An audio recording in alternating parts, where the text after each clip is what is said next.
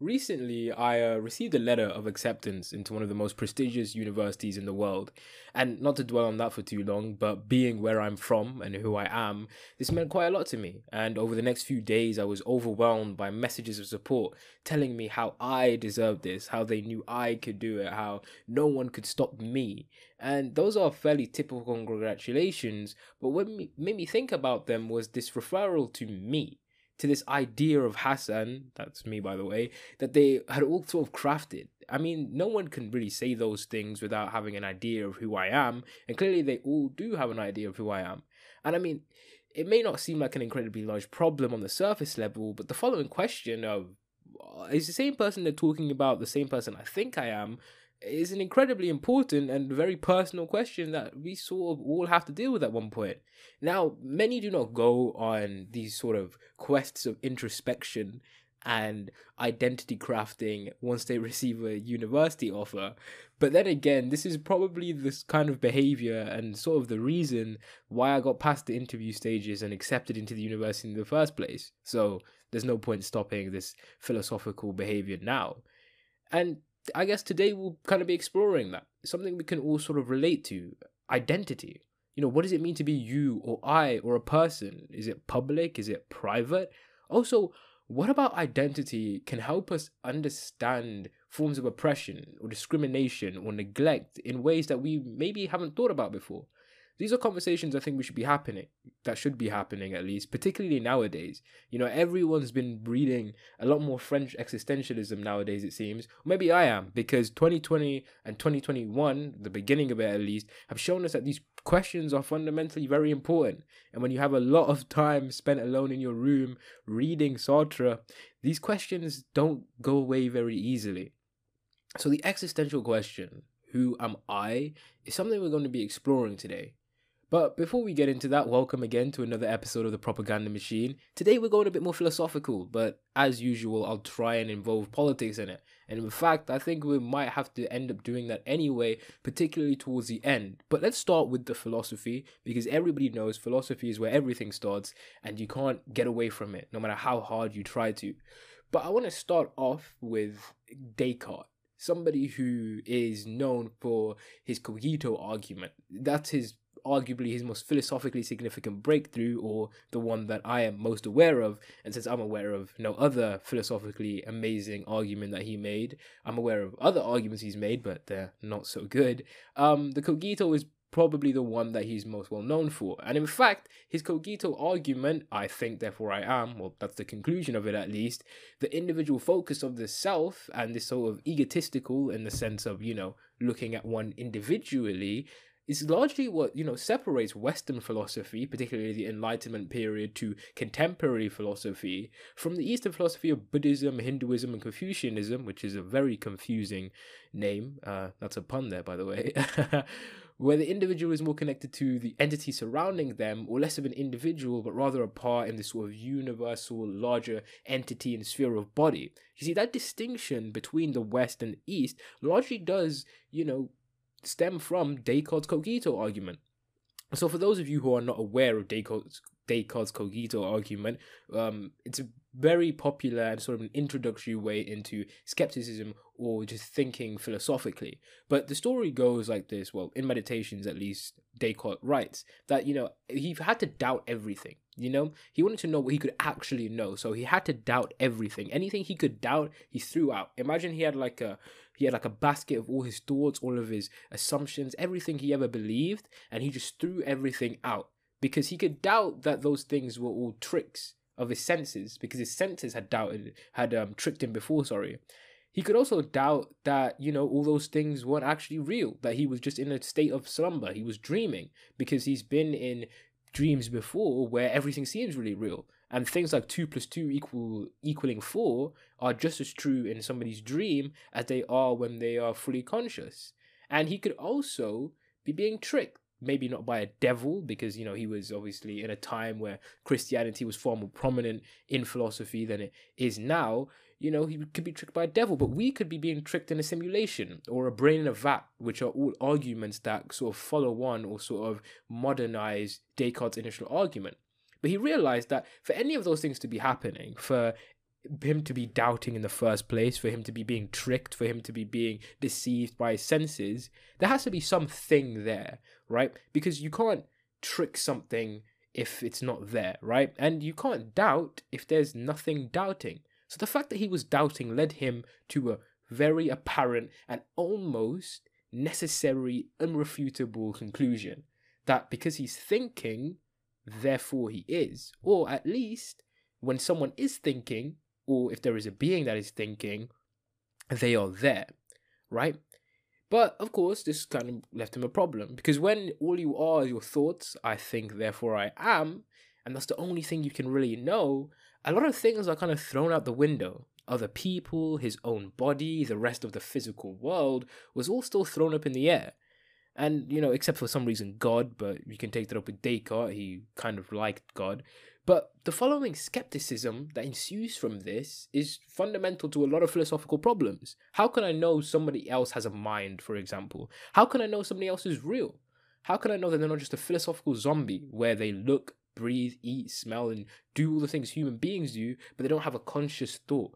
They don't feel anything, right? How can I know the table in front of me is actually a black table? It could be being deceiving me. You know, this table could actually be the devil I don't know. Maybe that would be cool. That would be really cool, actually. I really want my table to become the devil now. I'm slightly disappointed that it is not. That would maybe explain why it was wobbling. Maybe the devil was a bit pissed off at me for, you know, doing good things, I guess. But a lot of following skepticism follows from this. The thing is, for me, though, this skepticism never made any sense. I, I always wanted to scream at Descartes well, not scream at him, but I just got really annoyed at his arguments and all the skeptics that followed it. You know, these philosophical friends I would have that would say, Oh, we can't know anything. I can't know if you exist. I can't know if people around me exist. But as a black kid, it didn't really make any sense that other people didn't exist. Other people had to exist. And how do we get things like slavery, Jim Crow, police brutality, or colonialism? How would I feel racial standards and stereotypes impacting my life? The direct comments of hatred, or the simple prevention of me living my life to the fullest extent that I wish to because of the color of my skin? How could I feel all these things if simply all there was was me? It contradicts the social and political life that I engage in. And many other people felt like this. You see, I think therefore I am isn't the only thing that I know. I know I am, but I also know that others know me. I mean, how could I be skeptical of others under the state of discrimination or prejudice? I mean, who I am wasn't just my thinking self. It wasn't just the thoughts going in my brain or my detached self, but it was the social picture that many have of me. You see, my identity then isn't just this personal thought that I'm having, but it's this battle between the personal and also the social con- construction and connotations of my race, my class, my ethnicity, and even something as simple as the hobbies that I enjoy. So not only do I think and therefore I am, but others think of me in a way, and that is who I become. These are incredibly important things to sort of understand because being skeptical never really made sense to me. And those are the reasons why. As a black kid, I couldn't be skeptical. I couldn't dismiss the reality of the prejudice and discrimination in front of me. My other gay friends also can't do that. They can't get away from the shame that they feel because of the standards society puts onto them. How can it just be them? Clearly, there is far more to identity, to who I am, than simply my cogito, right? While the cogito is a decent foundation to begin on, it clearly doesn't encompass enough of what it means to be the person. But there's another theory of memory, or theory of identity, sorry, I'm giving it away, that is also quite prevalent. John Locke's memory theory. You see, John Locke argued that beyond just this introspection, uh, introspection, I don't know why I slurred my words there, of who I am, or, you know, that someone is just, you know, the thoughts that they have, Rather, it is the continuous stream of memories that link all my past experiences until this current moment that makes me who I am. He's famously saying that, you know, if a printer's thoughts and memories were to be transferred, so their entire mind was to be transferred to the body of a cobbler, there would still be a print, but just simply in a different body.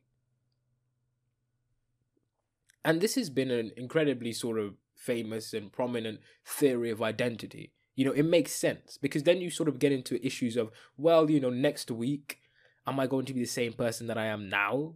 What links us? What links the person next week and links me? Well, our memories do. The memories I have of myself, of course, link me. The memories I have of my 13 year old self link me to my 13 year old self, even though I'm currently 18. But see, I kind of have a problem with this as well because memories are just references to different times. In a sense, you can understand them as that. But even in their truest form, they are just that references to different times. But a lot of times, they are very easily manipulated and far more subjective than some may care to admit. I mean, the phenomena of nostalgia alone is a clear example of this. How do I know for sure that the 13 year old who was me, I guess, that I remember is the 13 year old that th- remembered themselves. I mean, when I was 13 years old and 17 days, I look back and I have an idea of what I was like. But when I was 13 years old and 18 days, and I look back to that 17th day of me being 13 years old, did I have the same idea? I clearly kind of am a different person, right? And I mean, the person who believes in John Locke's sort of memory theory would say, yeah, you are a different person. But then what links me to the rest of my identity? Because I'm still the son of my mother. I'm still the sis- brother to all my sisters. I'm still the cousin to all my other cousins. I'm still a student at the same school I went to. My records all link me up together. Clearly, there's this link, but it can't just be my memory, right? Because there's loads of things I've forgotten about myself, loads of things that aren't continuously in my brain currently right now. Surely, just because I don't have memories of certain things, does that really make me a different person? And also, again, it seems far too personal. It seems far too individually driven. Surely, who I am, as I stated earlier, is largely influenced by not just who I believe I am, but of the social constructions of people like me. The social ideas of what it is to be me. They clearly influence who I am. They largely influence the way in which I live my life because I'm barred or led into different ways of acting and being simply because of those things. I mean, one of the large reasons why I wanted to take philosophy in the first place and why I'm so, in, you know, enthusiastic to do this is because when I look at the list of philosophers in my spec sheet or in the reading material that I'm going to have to take at university, I see very little people like me. But then again, uh, am I not a philosopher like these other white philosophers? Surely we're both philosophers, but being a black philosopher seems to be something a bit different. Purely by the color of my skin, my identity is something far different, even though I'm also a philosopher.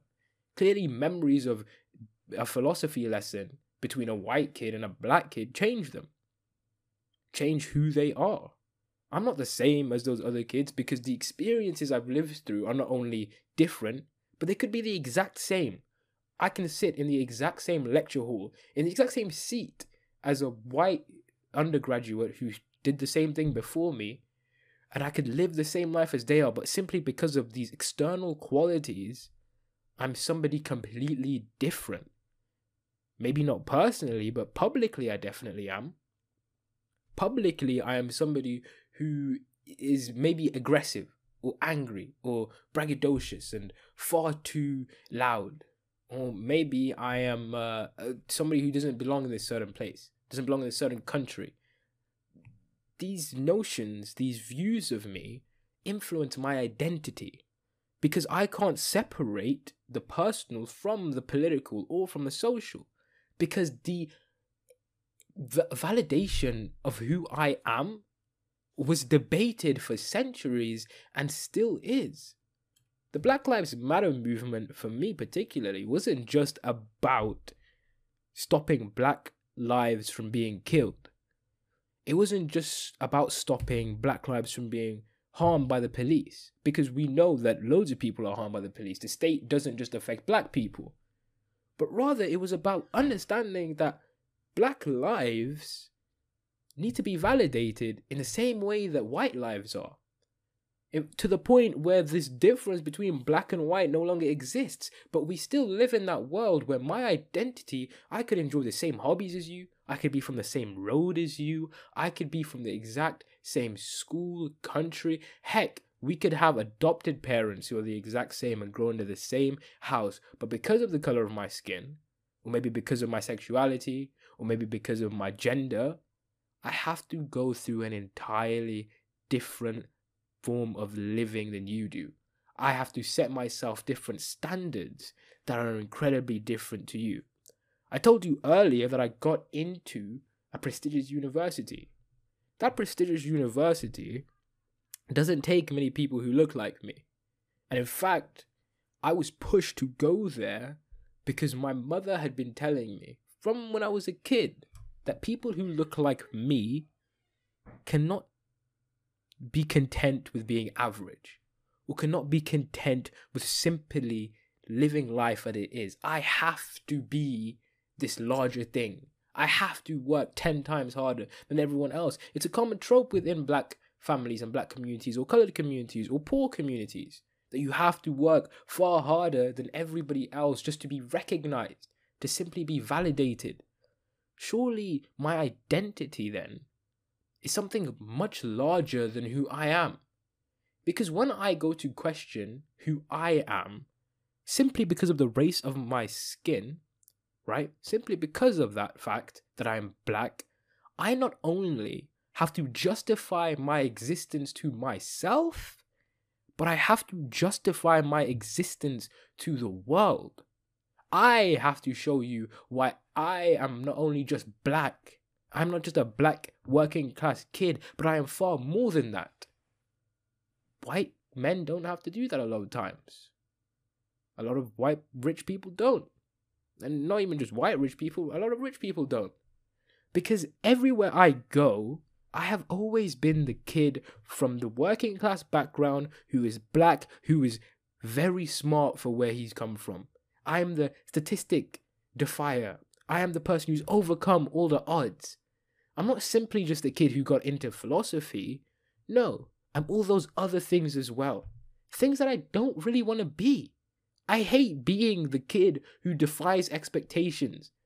Because fuck those expectations. They're shitty expectations. Because you're telling me that without those expectations, I'm simply inadequate. That without being exceptional, I'm not valid. It's something I've had to deal with my entire life. These expectations. And then I started to think about these things a bit more. The expectations I've endured the sort of presupposed notions that people have put onto me of what I should be have crafted who I am. And when I was really down, when I was struggling with life, it was because I was trying to be that expectation led person, that idea that everyone had of me.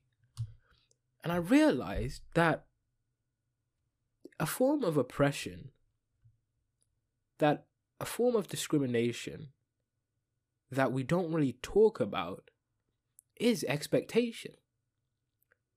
Because when we think of black people, and particularly I saw this a lot in the Black Lives Matter movement, and when people would shout and scream about how there's so much black excellence, how there are so many black people who are far and beyond. And recently with the India protest, I've seen it a lot where a lot of people are talking about Indians be and the Sikhs and the Punjabi community being so helpful, being so useful at times of feeding people here in the UK and being amazing parts of our community. And I don't deny that. But then a part of me seems to wonder why that's even necessary to bring up. Why do they have to validate themselves with that sort of criteria of being worthwhile? of being worth something to society. Because what if they were just homeless bums who were being tortured by the police? Surely it's still immoral, right? But when we have these conversations about discrimination, those things always seem to come in. Oh, but black kids are so smart and you let them go to Cambridge. When you give them things they'll excel and succeed. What about the people who are just fucking normal? Just normal average Joes. What about those black people? Who's fighting for them? And the question of who they are, are they are they not important people? Are they not valid? You see, you can't simply be mediocre when you're being oppressed. You, you have to shine for some reason. You have to overcome this, you know, notion of being typical and have to be extra ordinary for some reason. I mean, and the problem of who I am then the question is more than just my memories. It's more than just the fact that I can think, but it's this m- mosaic of personal experience, personal identity, but also a public and political prescription, ideas that other people link onto me because human beings are necessarily social animals. Identity isn't either or. It's not just public, it's not just private. Yes, there's a public identity and there's a private identity, but they both need each other. Kind of like Hegel's master slave argument. You know, the master is higher than the slave and, you know, dominates over the slave. But without the slave, they are no longer the master. Without the public perception of everybody in me, I'm not the private perception or I don't have a private perception because then it's no longer private, it's something entirely different. But because they intermesh together and because they influence each other and they sort of fight against each other at times, you get this mosaic of who I am. The expectations, the need to conform to an ideal with the introspection and existential question of what I want to pursue, what potential I want to fulfill. And that's largely a very good way of looking at discrimination. Because I was thinking about trans people. Because here in the UK, we have a massive problem with people being transgender. We are nicknamed TERF Island in our leftist communities, and I can see it.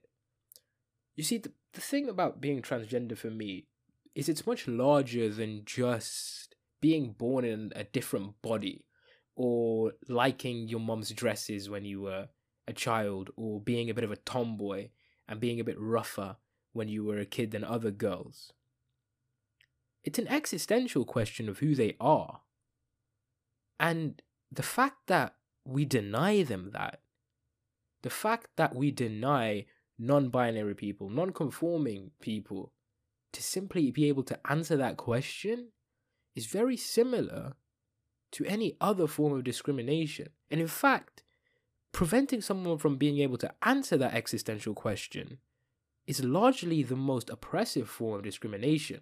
Because if someone can't decide who they are, if they are prescribed what they are by external forces, then they can never have true agency. And without that true agency, it's no wonder that unfortunately, people end up committing suicide. They no longer can decide who they are, they are something to be connoted to, to be recognized as, instead of being able to sculpt their own image. And instead of being able to be a multifaceted, various sort of type of person who has these various layers, sorry, who is different, who is nuanced, they are a set of stereotypes. And sure, some people conform to those stereotypes. But somebody is not simply just a stereotype. Nobody is, in fact. There are far more factors and elements of personhood than any stereotype can ever delve into or even begin to scratch the surface of. And preventing them from simply being able to live out and sufficiently answer the question of what gender they conform to best, which one they feel happiest in, which one they feel the just the best in, is something that is absolutely evil. How can you deny them from asking the fundamental question of who they are? And that is the same for the black experience that I have lived. The fact that I'm judged differently when I read books than some of my peers, or the fact that I talk about Hegel and Descartes makes me different from other black kids. I've suffered the same that they've suffered, but at the same time, my excellence has almost been used against me as a weapon. It's a tr- troubling thing when, even when I succeed, I can't escape the brutal reality of my skin. The fact that I am seen as this kid who defied the statistics instead of just simply instead of just simply a, a normal kid who just likes philosophy.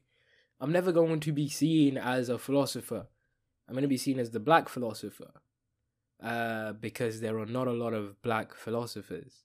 In fact, you could probably say that there aren't any right now because I've not seen any in academia.